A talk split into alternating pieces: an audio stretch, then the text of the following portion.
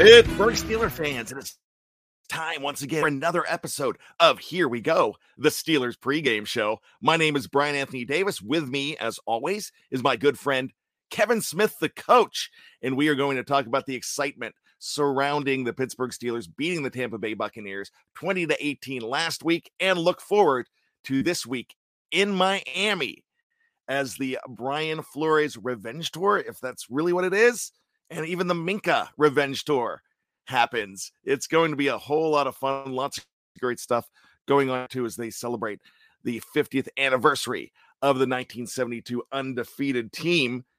And the coach in the AFC Championship game opposite those Miami Dolphins in that season was Chuck Noll. And do you remember Chuck Noll used to wear this starter jacket late in his career in the 80s. It was really cool. It was like a black button down jacket with the Steelers stripes on the side and the logo on there. We're giving one of those away. Yeah, it's a homage retro starter jacket from Starter. This is really cool. It retails for $145 and we can give it to you. Now, this is all you've got to do. Go back and listen if you haven't already listened to the Wednesday and Friday episodes of a Let's Ride with Jeff Hartman. That's Let's Ride. And you can go ahead and answer those trivia questions, get those clues. The second clue was on the Stat Geek with Dave Schofield on Thursday. So check that episode out. The third clue is today, this morning. Actually, it came out on Let's Ride. And fourth clue is going to be later on in this show. So make sure that you check that out. It will be the fourth and final clue. What you do when you get all the answers, the first correct answers, all four have to be correct. The first email that Jeff Hartman gets at bngblitz at gmail.com, that's B-N-G-B-L-I-T-Z at gmail.com. Well, they're going to be the winner, and you're going to sport this really cool jacket. I almost quit just so I could you know sign up for this but they wouldn't let me. They're like uh, you wouldn't be allowed to win anyways. So it's a really cool thing. Kevin how you doing today my friend? Oh, all good. Just uh, excited to talk about a, a memorable steelers win. I, I, I was thinking thinking back after the steelers won on sunday to like when's the last time that they won a game like that where you really didn't expect them expect them to win and kind of had to rack my brain for a little bit. So excited to talk about that and uh, and then get ready for Miami. You know, this is not a slight against Steeler fans, but I say this for myself. I've been spoiled because that's rare to have a 1 4 record to start a season. And I realized how much fun I had and how much excitement and how much it meant to me watching them pull out that game in the fashion that they did against a legend in Tom Brady, who has owned them. Now it's 18 to 4. I'm hoping they can play him 14 more times before he retires and even that up at 18 apiece. I don't think that's going to happen though, Kevin. I might be delusional. I don't think so. I think Tom, as great as he has been, uh, it looked very ordinary on on Sunday. I mean, he's 45 years old. I mean, that's an outlandish accomplishment to be able to start football games in the NFL at age 45. And you know, everybody understands the career he's had, but you know, time is uh, time catches up to everybody, and I, I think it's really kind of. I would, I'm not going to put the nail in his coffin just yet because he is Tom Brady and he always seems to rise from the dead. But, but uh, he just he didn't look like the Tom Brady we remember on Sunday.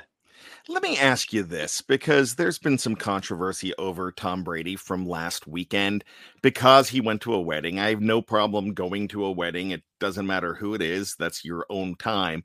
But the fact that he didn't come back the next day has angered people in Tampa because kind of left his team behind for Saturday, wasn't there for practice.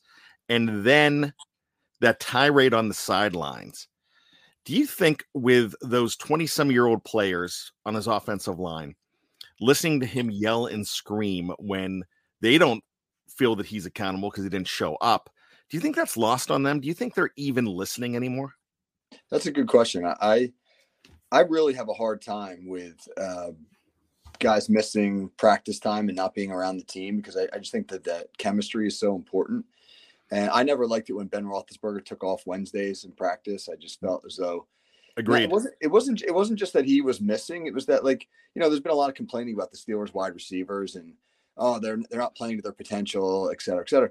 Uh, all fair, all fair points, but like I think back to those Wednesdays when when they were catching passes from Mason Rudolph, and and other than like self motivation, which and we all want want elite athletes to be self motivated, but other than the the than that, what's their incentive when they know that the guy who's going to be throwing them passes on Sunday isn't even there? I mean, it just feels to me as as though like though that gave that gave those guys a little bit of an opening to to maybe not be at their best every single day of the week. They they didn't have that veteran presence there holding them accountable. And I think that that's really important. And so if some of that has trickled into Tampa, where you know Brady took off for a, a couple weeks during training camp where he just wasn't there, and and now you know just missing a couple days out before this game.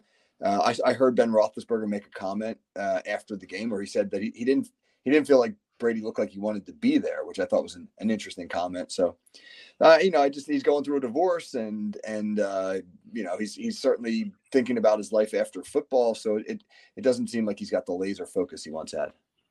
No, it seems like another divorce is going to happen between Tom Brady and the Tampa fan base. I you could actually feel that storm coming. I would have loved to have listened to Tampa Bay radio this week. I'm sure I could have found some, but you know does, that, Tampa, does Tampa have a fan base, Brian? Is that a thing?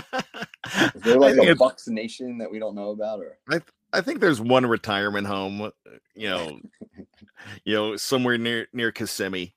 Okay. Yeah. I know that's close to Orlando, but eh, I'm still saying that. I'm going with that. Uh, you know, let's not talk about Tom Brady. Let's talk about that win. And where do you feel that the Steelers won this game? What point was it from the get go? I think there were two key elements to that. First of all, from the get go, they they did an awfully lot of creative things with their uh, fronts in order to figure out how to get pressure on Brady with four guys. They they everybody expects you to uh, create confusion for a quarterback with your secondary and, and what you do with your coverages by disguising them and moving around after the snap and and things like that. And yeah, that's a common way to do it. But what the Steelers did on Sunday against Tampa is they messed around with their pre-snap looks in order to confuse Tampa's offensive line and were able to free some rushers up and get some good matchups so that they could put pressure on Brady with just four guys and not have to blitz, which you know has always been a recipe for disaster against Tom Brady. Um, and and I thought that that was really the uh, a huge element of their victory, just being able to uh, you know, that's a pretty good Tampa Bay offensive line, and and to be able to pressure Brady and make him uncomfortable. I mean, how many throws did you see Brady like just short hop his receivers, or or the ball came in really low? The biggest reason for that was because he couldn't really step into his throws. I mean, he had Larry Ogunjobi and Cam Heyward in his face all day long. Those two had absolutely monster games, which was wonderful. So I think that that was one thing what they did uh, on defense, and then you know the other thing was you know Mitchell Trubisky to the rescue, and and we'll certainly talk about that uh, later in the show. Well, let me ask you this: we're, we're going to continue with the defense first. You talked about Ogunjobi, and just a week ago, I'm reading how fans were not happy with his performance whatsoever. I thought, you know, that was his best game last week, but I thought he's been solid all along. And then a guy like Malik Reed, who people were complaining about, I thought Malik Reed had a pretty good game. He almost had a sack there. I thought he had a sack there, and he was really excited. You can see that he has bought in to the system. You saw that Myles Jack, people have been complaining about Myles Jack just because the defense hasn't been doing well. He's leading with tackles by 23 on the Steelers, and he is here, there, and everywhere. And he also made it so much easier for Devin Bush to be comfortable. And Devin Bush is playing better football a lot of people still don't want to believe that. But without Devin Bush, there were a couple plays, especially that two point conversion that was made that was not made by Tampa Bay, and that stop was made by Bush. That was absolutely huge. Can this become a defense by committee now, where you're getting a little bit from everybody? It doesn't have to be a juggernaut, but without TJ Watt, they finally got a win, Kevin. Well, that was interesting because it really was a, a, a, defense by committee, missing TJ Watt, but also missing Minkah Fitzpatrick and their top three corners. And they understood that they really had to continue to throw a bunch of different looks at Tampa.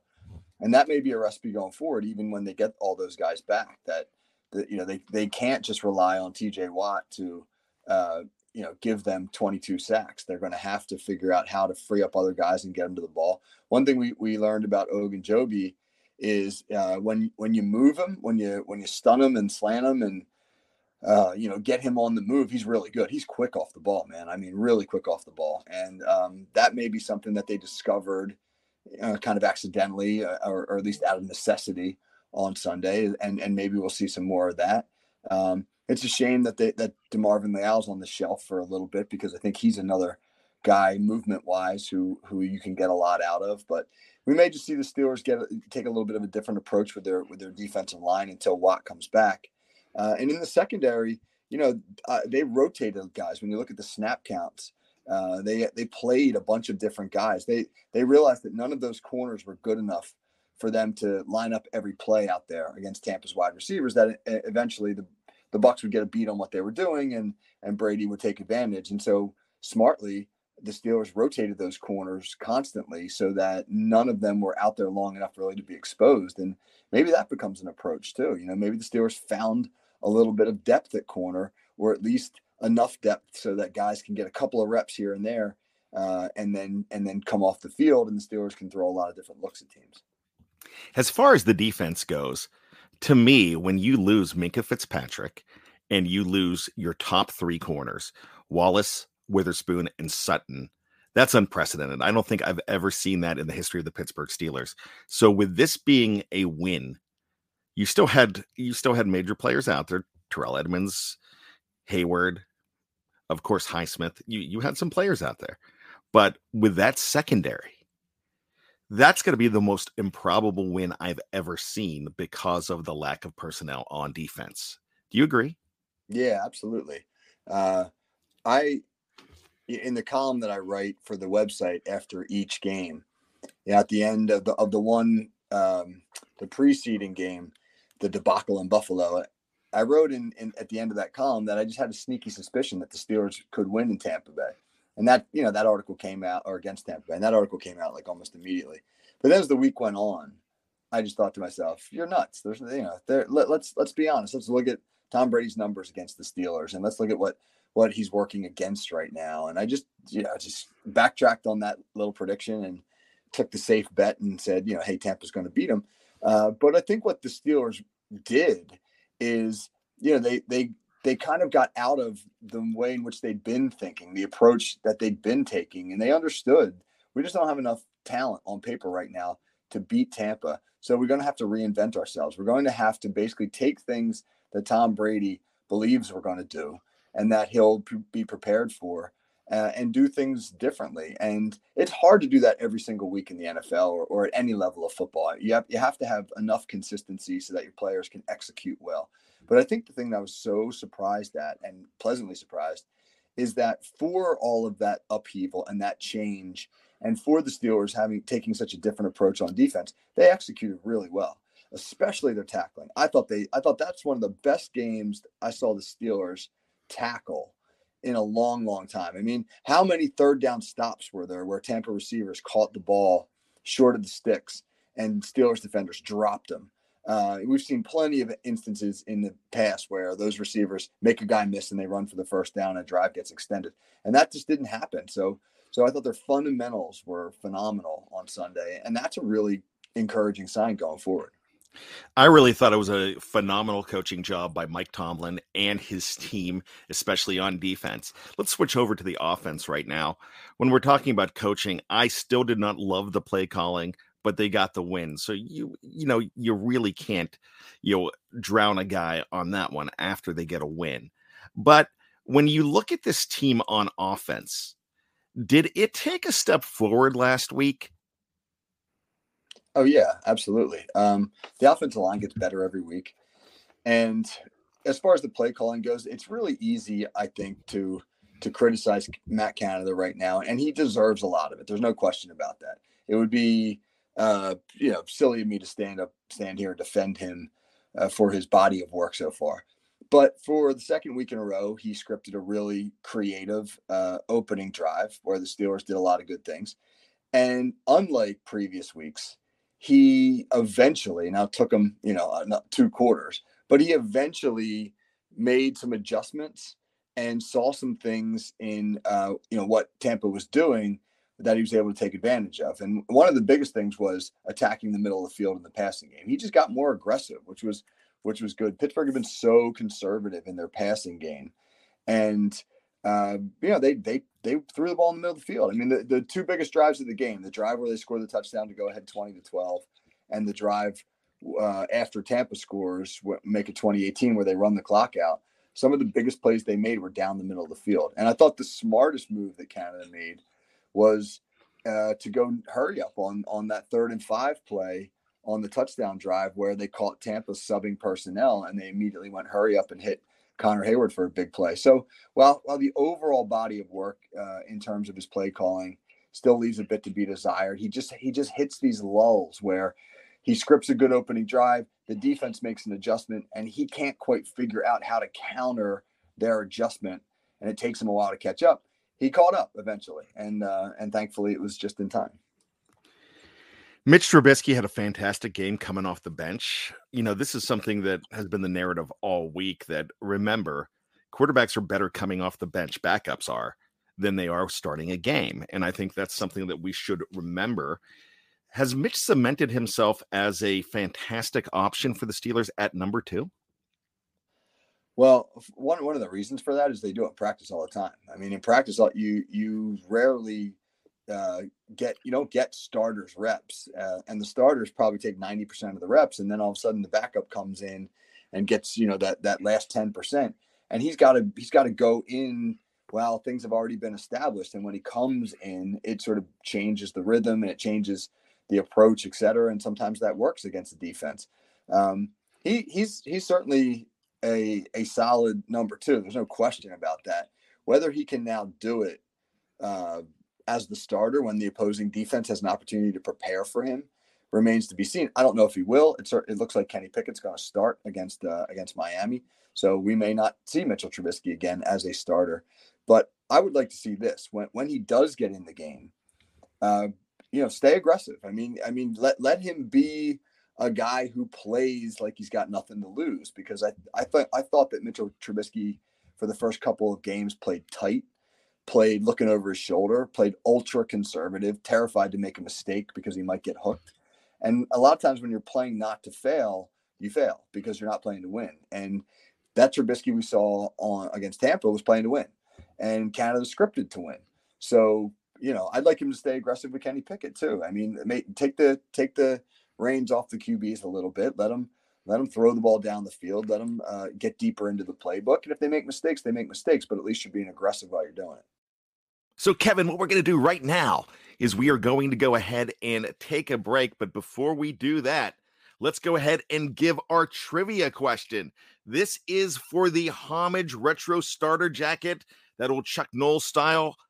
It's $145 retail, and it is going to be yours for absolutely free. And I'm really excited about this. So, oh, it's going to be from the Steelers Dolphins history if you've noticed, that's what the other clues were. This is the final clue. So as soon as you hear this and are able to answer this question, email Jeff Hartman at bngblitz at gmail.com. That's emailing us here at Behind the Steel Curtain, and Jeff will go ahead and find that. And the first one to email him wins this jacket. So all you have to do is be able to answer this question, and it's a really good one. Dan Marino passed for 411 yards against the Steelers in the 1994 AFC Championship game, but that is not the regular season record. That is a record for passing against the Pittsburgh Steelers all time for the Dolphins. But what Dolphins quarterback threw for the most yards? That's 344 against Pittsburgh in a regular season game. That's a good one. That's a tough one you might not even know that this guy played for the Dolphins, but he he did. And it's a guy that a lot of people know. So here we go. Make sure you answer that question, send it into Jeff, and we are going to have a winner. I hope it's you. Let's go ahead and take a break. We'll be back right after this. We are going to discuss more about the offense. We're going to discuss the big weekend against Miami and the Steelers' chances to win the whole thing this weekend. I'm not saying they're going to win the Super Bowl this weekend. I'm just saying to win this game and get closer to fine at three and four. And remember, they were three and four back in 1995 and ended up going to the Super Bowl. Like I said, I'm not saying that's going to happen, but just like in Dumb and Dumber, there's always a chance. We'll be right back right after this.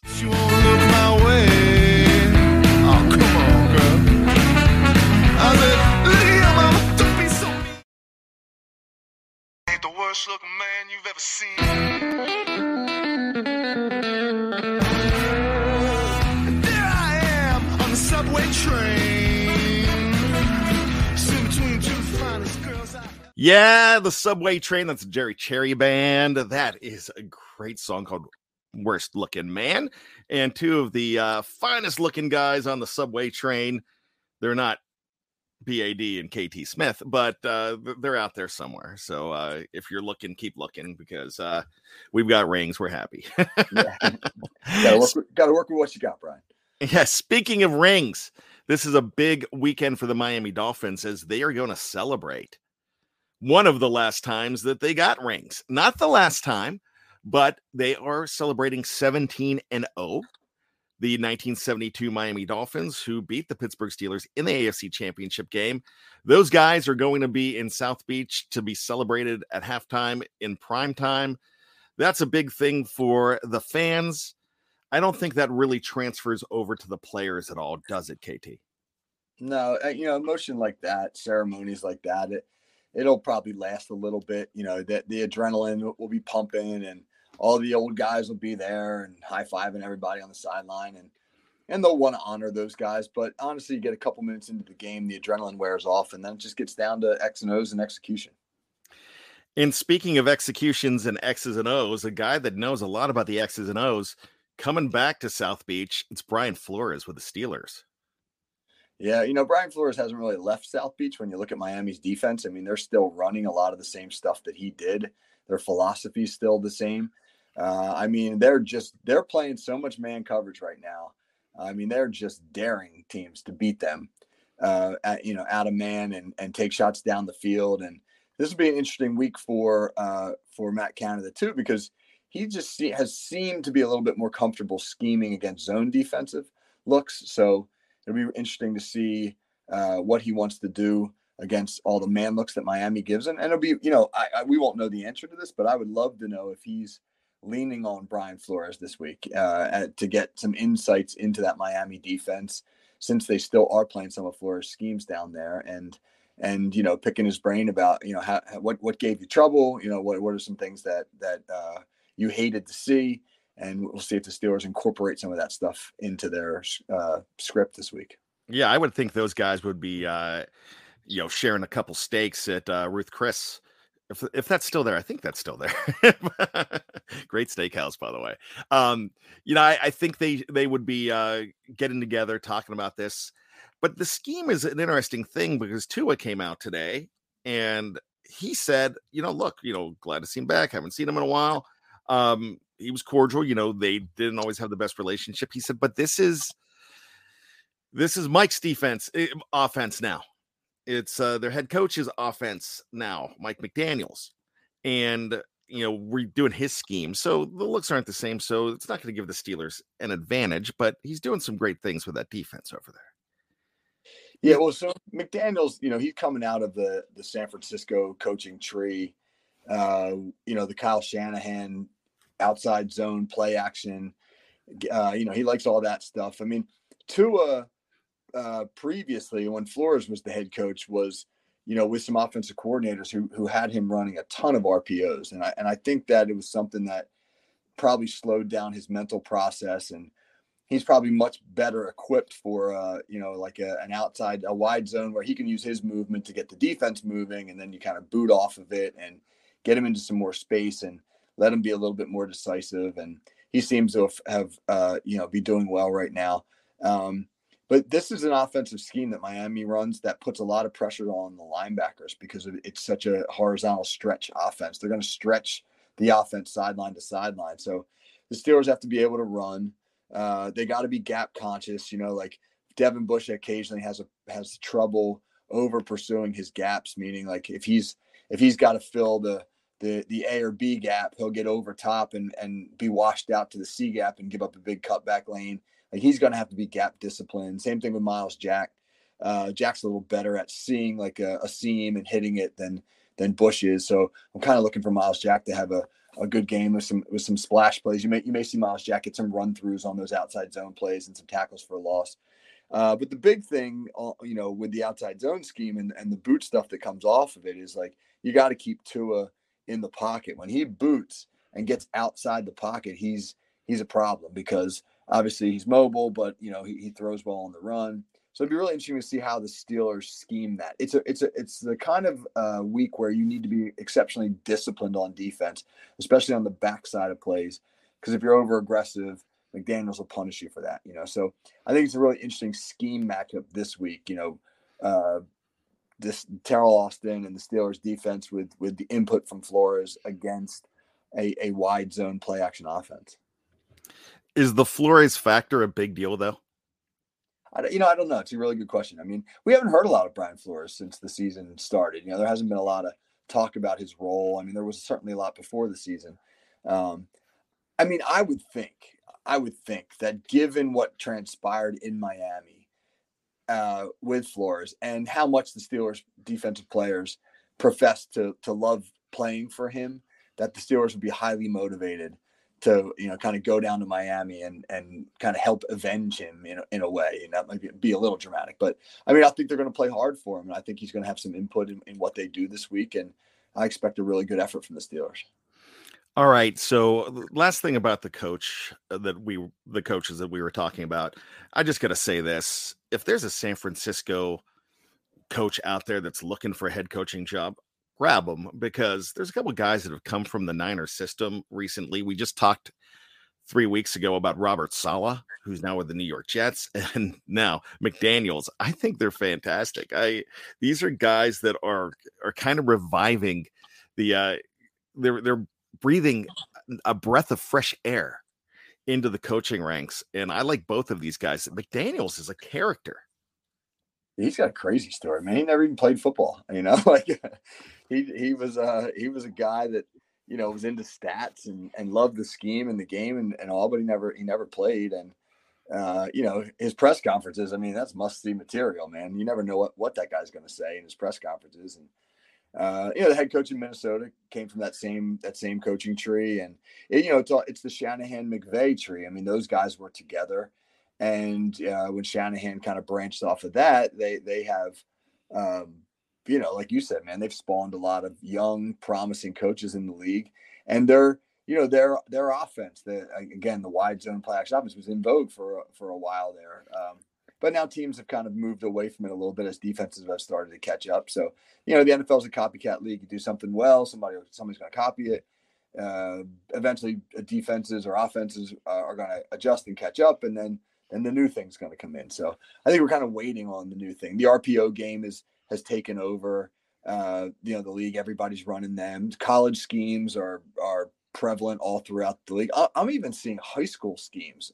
I mean, there was uh, an analyst. I can't remember who it was. Um, it, but it was one of the big guys, like one of the big ESPN guys. And he said, "Oh, I've never seen counter run like this before. It was a counter play." And uh, somebody on Twitter was like, every high school coach in America knows that this is wing T Sally, and it's just it's just a, a play that every high school coach in America has seen for years and years and years. The old wing T Sally play, and I saw an NFL team run it, and I was like, man, the NFL they're they're running wing T schemes. So it's really fascinating. We start talking about the scheme battle because uh, it's almost like fashion, you know, like the, you know, the certain fashions come back and they and they get a modern like sort of touch on them but they're just sort of taking the old and making it new again and that that happens a lot with scheme in the NFL really interesting stuff thanks for saying all of that that you know i think jeffrey benedict's excited now because he didn't play football but that guy loves his x's and o's and film he might be the next head coach tell Jeffrey he's got a shot, man. Tomlin's probably yeah. you know got another seven, eight, ten years, who knows, and then Jeffrey will be primed to go. there you go. We I don't want to lose him here, but I mean, yeah, we'll we'll take him in the NFL. I think that would be uh, Eh, a little more than a lateral move. if Jeffrey if Jeffrey gets to be the head coach, then BTSC will finally get some access to the Steelers. You know, we'll yeah, that's some insider stuff. I'm still hoping for you, man. Oh well, you know, I mean, if if Jeffrey gets hired, he doesn't give me a call, I'll be pissed. hey, let's talk a little bit about beating the Dolphins. You just talked a little bit about what they need to do on defense to stop Tua and stop that offense. What do they need to do on offense? And we got to talk about this offense because the running game is continuing to struggle. We saw some maturity with the pass catchers. Um, hardly, I don't even think there were drops. Chase Claypool was seven for seven. You know, you got to like what you saw offense. Is this a maturing offense? Well, you liked what you saw for certain stretches in the game. I mean, the opening drive was great 11 plays, 66 yards, touchdown, looked fantastic. And then the next six drives, they went 31 plays for 59 total yards, not even two yards of play. Absolutely awful. And then they caught fire again uh, at the end of the third and, and into the in the fourth quarter. So so they got to be able to avoid those lulls where they, where they just kind of disappear on offense for long stretches and puts a ton of pressure on the defense.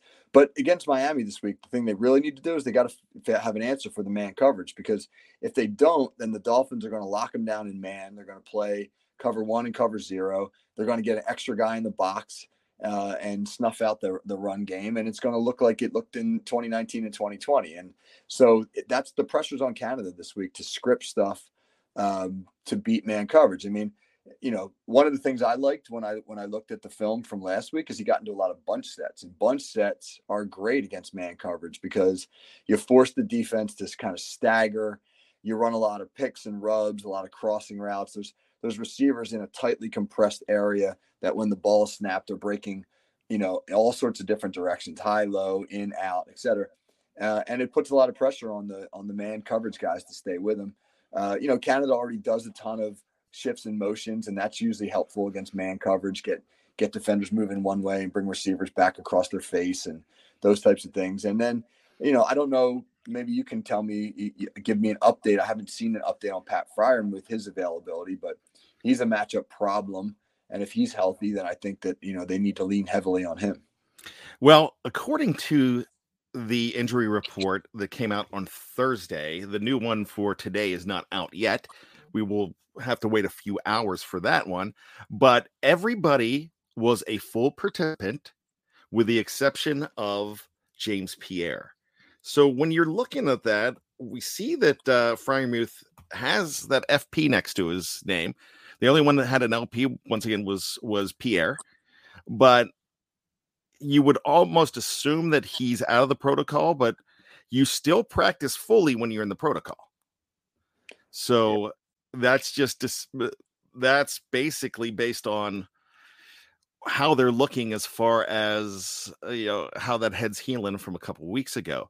Kenny Pickett, same thing. I mean, Kenny Pickett's a full participant, and it looks like he's going to play. But Mike Tomlin's explicit words on Tuesday were, "If he is medically cleared." So one is probably going to assume that both of these guys are going to play, but until they're medically cleared, you don't know. Right. So, uh, in a way, that almost works to the Steelers' advantage because Miami's got to prepare for both quarterbacks and they have to look at what the Steelers have done. There's a decent body of work for both of those guys right now, and and uh, I think that may help them. Of course, on the flip side, the Steelers are in the same boat defensively when because you know they're not 100 percent sure that uh, you know, Tua is going to start at quarterback for Miami. I mean, it looks like he is, but there's hasn't been a, a definitive statement about that. So you, you, you kind of have to prepare for Teddy Bridgewater as well. Uh, it just makes a little extra work, puts a little extra work on your on your plate. But um, but I mean, back to to Freiermuth. I, mean, I think that Freiermuth is um, made for these man to man situations. He just is so good at using his body to shield off defenders and if you get them matched up against a safety, I mean, Miami's got a couple good safeties in Brandon Jones and Jevon Holland, and they're you know they're they're good uh, tacklers and, and good cover guys. But neither one of them is is very big, and Freiermuth at at six five two fifty is just going to be a load to cover. So if they want to play a lot of that uh, cover one, cover zero stuff, I think that he's got to be a, a guy the Steelers lean on. Okay, let's talk about the running game real quick. They haven't had much of a running game. Is that going to be a problem? I mean, it'll be a problem if, if if they get good looks to run and can't run the ball. I mean, if if they don't get good looks to run, let's say Miami's playing cover zero and got an extra guy in the box, then they then don't run the ball. You're not you're not going to be able to run against those looks.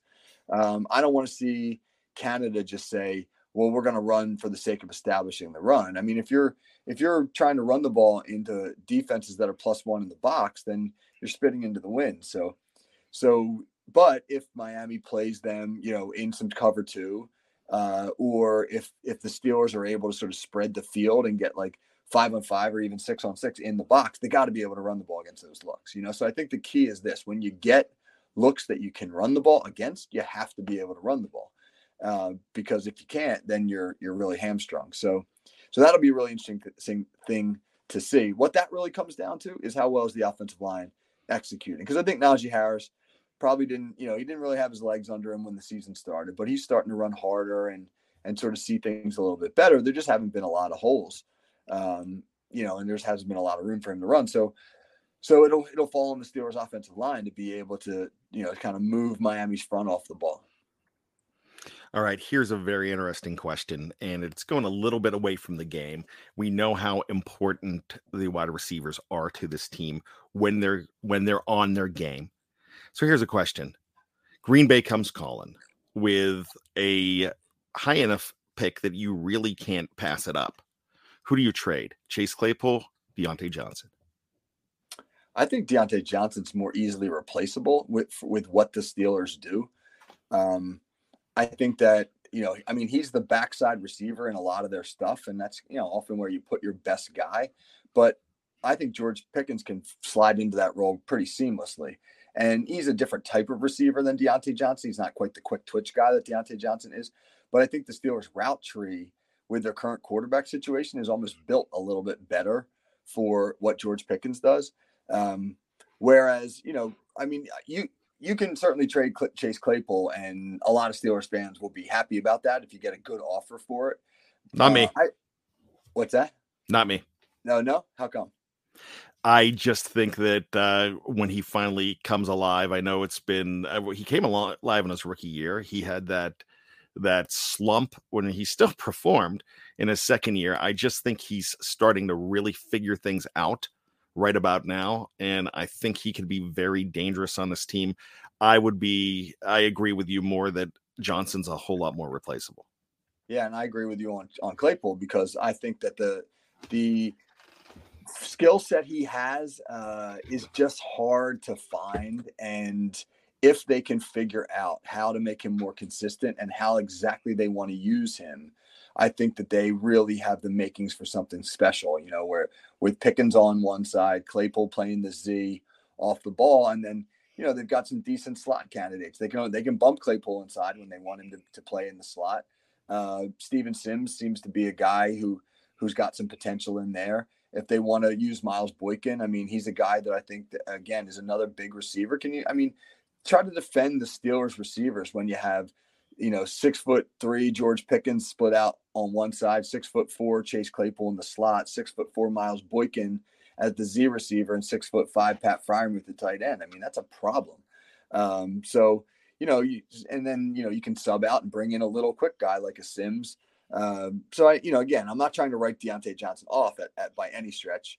I'm just saying that if the if they got an offer that was really really appealing, he'd probably be the guy I'd favor moving. What's the lowest pick that you would take for a receiver right now? Um, but it's got to be real. It's got to be a good offer, man. It's got to, you know, you got to have at least a third round pick in there. Um, because they don't need to move any of these guys. You know, like there's not a need to move any a receiver in Pittsburgh. There's not an, a glaring need for them to say, "Oh my, we're so desperately in need of picks that you know we're going to kind of unload these guys." So you know the Steelers are are operating from sort of the the power position on, on these deals, and if Green Bay's desperate enough, or some other teams desperate enough, they need to you know come strong with their offer.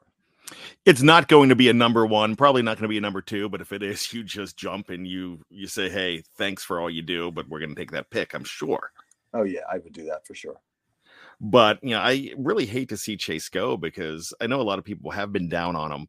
I thought they were still down on him, talking about him being trash, and I thought he was not at all in that Buffalo game. I thought I was, you know, more depressed about what Diontae Johnson was doing. And then we go ahead and look at what he did in this game. I just thought he was absolutely what the Steelers need if he could continue to do that. So here's a question for you now as we go back towards this game in Miami. If you just have a decent, a good performance from the Steelers offense, and the same thing from the defense, is it scheme that's going to win it or lose it? So the thing about the Steelers scheme is I, I think that they can give themselves a good opportunity to win by obviously having a good plan and knowing where to attack. But the bigger thing will be execution. And and the Steelers, if I can double back for a second on Claypool, I think that the Steelers have to be able to say to themselves, we can get more out of him. You know, we can help him execute better. We can coach him up uh, and help him improve and get to where he needs to be. I, I, I don't think last year they had the right position coach for the young group of receivers that they had. Uh, I just think that that Ike Hilliard wasn't demanding enough, and you can kind of see in all the pre-snap penalties and kind of sloppy play that they had that they needed somebody who's a little bit more of a taskmaster. And I think Frisman Jackson is that guy. And so if I'm the Steelers, I'm gonna I'm gonna say let's give Chase Claypool a little more time with Frisman Jackson to see if he can develop him and and you know turn him into the player we believe him to be or to use mike tomlin's words let's not run from coaching. Let's run to coaching. Let's coach this guy up. And so when i think about sunday in miami i mean scheme will certainly be important but will the steelers have coached their players up in a way that has them ready for the game like they like they were ready last week? I mean again we looked at their execution last week. The tackling on defense was excellent uh, the pass catching was really good. They just executed better last week, and that's a product of, of coaching. So I put that on the coaching staff this week. You know, coach the players up, put them in the right positions to succeed, just as much as you as you devise the scheme. Excellent. So, what is your prediction? Last week, I waffled. I made a prediction that the Steelers were going to win 23 to 20 on the preview. Then, when I found out everybody was off of the offensive uh, was not going to play on on defense. Excuse me. I decided to uh, go ahead and change dramatically, and I took Tampa Bay, and so I have to stick with that as my pick. I screwed up, even though I had the inclination early that I was going to pick the Steelers. Where are you going to go this week? I'm going to pick the Steelers this week. I, I, I think last week could have potentially been a little bit of a, a turning point for this team.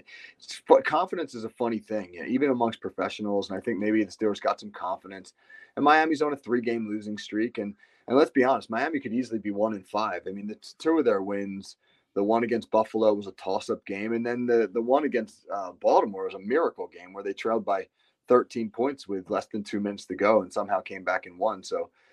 So I, you know, I don't, I don't know if Miami's as strong as as maybe some people kind of thought they were early on in the season. So, you know, let's go Steelers, man. I'm picking them. There's plenty of guys that we could pick for dude of the week. Who are you thinking? Who do you have? Because I think we might have the same person. I actually have Mike Tomlin. Ooh, we do not. But I like your choice better than mine. But I would have probably gone if I'm going a player. It's a toss up between Chase Claypool and Terrell Edmunds. Yeah, I would have had Claypool because I just thought that it was such an important game for him, uh, both in terms of how it affected that particular game, but also in terms of just his own confidence and and really just sort of getting him back into the conversation as a guy, uh, you know, the Steelers think can be an impact player. So huge week for him. But yeah, man, I mean, tell me about Tomlin because I love that choice. I just, I just think that when the chips were down, this was one of the biggest coaching jobs I've ever seen from the Pittsburgh mm. Steelers because there's no way. When we talked about this earlier in the show, you don't win when you have your top three corners and your all pro defensive back, your all pro safety out. That's and you still have your all pro defensive player of the year out. With all of those guys out and everybody that was suspect, he he did run to it. You know, so I I loved it. I mean, I think the passion and everything came from him. and I, I love it. I, I got to give him his props because he's been taking a lot of heat. But to me, that's a coaching job to have those guys ready for Tom Brady, no matter what Tom Brady you're getting, but for Tom Brady and a good team like the Buccaneers. Yeah, that's a good that's a good choice. Let's go with Mike. Let's give it to Mike. All right. But I, I don't mind having co guys, so we'll, we'll dangle it out there for Chase Claypool, right? We'll, we'll we'll incentivize him to you know to to win another one. All right, yeah, he's calling me right now. He's oh, uh, is he good? Yeah, yeah. yeah. So uh, I'll, say, I'll listen, buddy. I mean, you were good, but not good enough. All right, yeah, get, keep on going, keep on going. All right, with that being said, it's time for us to get on out of here. Kevin, it's been a great week. What do you have going on this weekend? Uh, we got a game, uh, our homecoming game uh, tonight, Friday night, and then my son's Pee Wee game on Sunday morning. That's always exciting. I love I love me some Pee Wee football, man. You want you you tell you what you you'll never know what you're going to get. You never know. That's know? awesome. Yeah, Are you, you the... might get you might get tears, you might get celebrations, you might spend the whole day tying shoes. You just don't know what's going to happen. Are you the head coach too? No. Oh God, no, no, no, no. I don't. I don't want one. One of those is enough. You know. now, do you go to the homecoming game? I mean, uh, no, I'm sorry. I know you go to the homecoming game. You're coaching it. You go to the homecoming dance. You a chaperone? Oh God, God, I've left those days long behind me. You know, like that's that's punishment now, man. The whole idea of having to go watch, you know, like a whole bunch of sweaty teenagers dance together is is punishment for me right now. Yeah, seeing Zach Wilson do the griddy a couple weeks ago is enough. Yeah, for sure, for sure. Speaking of which, do you ban the griddy from your team? Uh, I mean, we were not real big on end zone celebrations. Go celebrate, go celebrate with your teammates. That's our that's our big thing. We we it. actually, believe it or not, I mean, this will tell you how crazy coaches are. We practice celebrations. Not like when we score in practice, you know, we'll we'll have a period like where we're you know getting down to the red zone or whatever, and we tell our running backs, you know, finish everything in the end zone, and then the last play, we make sure that all the linemen run down there and that they all celebrate together because it it does. Uh, you, you do have to kind of teach them like don't mimic everything you see from these NFL guys. You know, I'm I, am i am deathly afraid that one day the whole team will run bo- down there and they'll have some choreographed routine where he'll, you know, the the guy who scored will bowl the ball and then all ten linemen will all fall down like bowling pins. You know, we'll look like idiots. I love it, man. I tell you what, I'd love to spend a week in that locker room. That's that's hilarious. All right, let's get on out of here. For Kevin Smith, my name is Brian Anthony Davis. This has been another fun edition of Here We Go, the Steelers pregame show. It's almost game time, so get ready for a good one as the Steelers travel to Miami Monday night. The return of Brian Flores, the return of Tua, and hopefully the return to prominence of the Pittsburgh Steelers. For Kevin, I'm bad. And keep your feet on the ground. And keep reaching for the hypocycloids. Well said.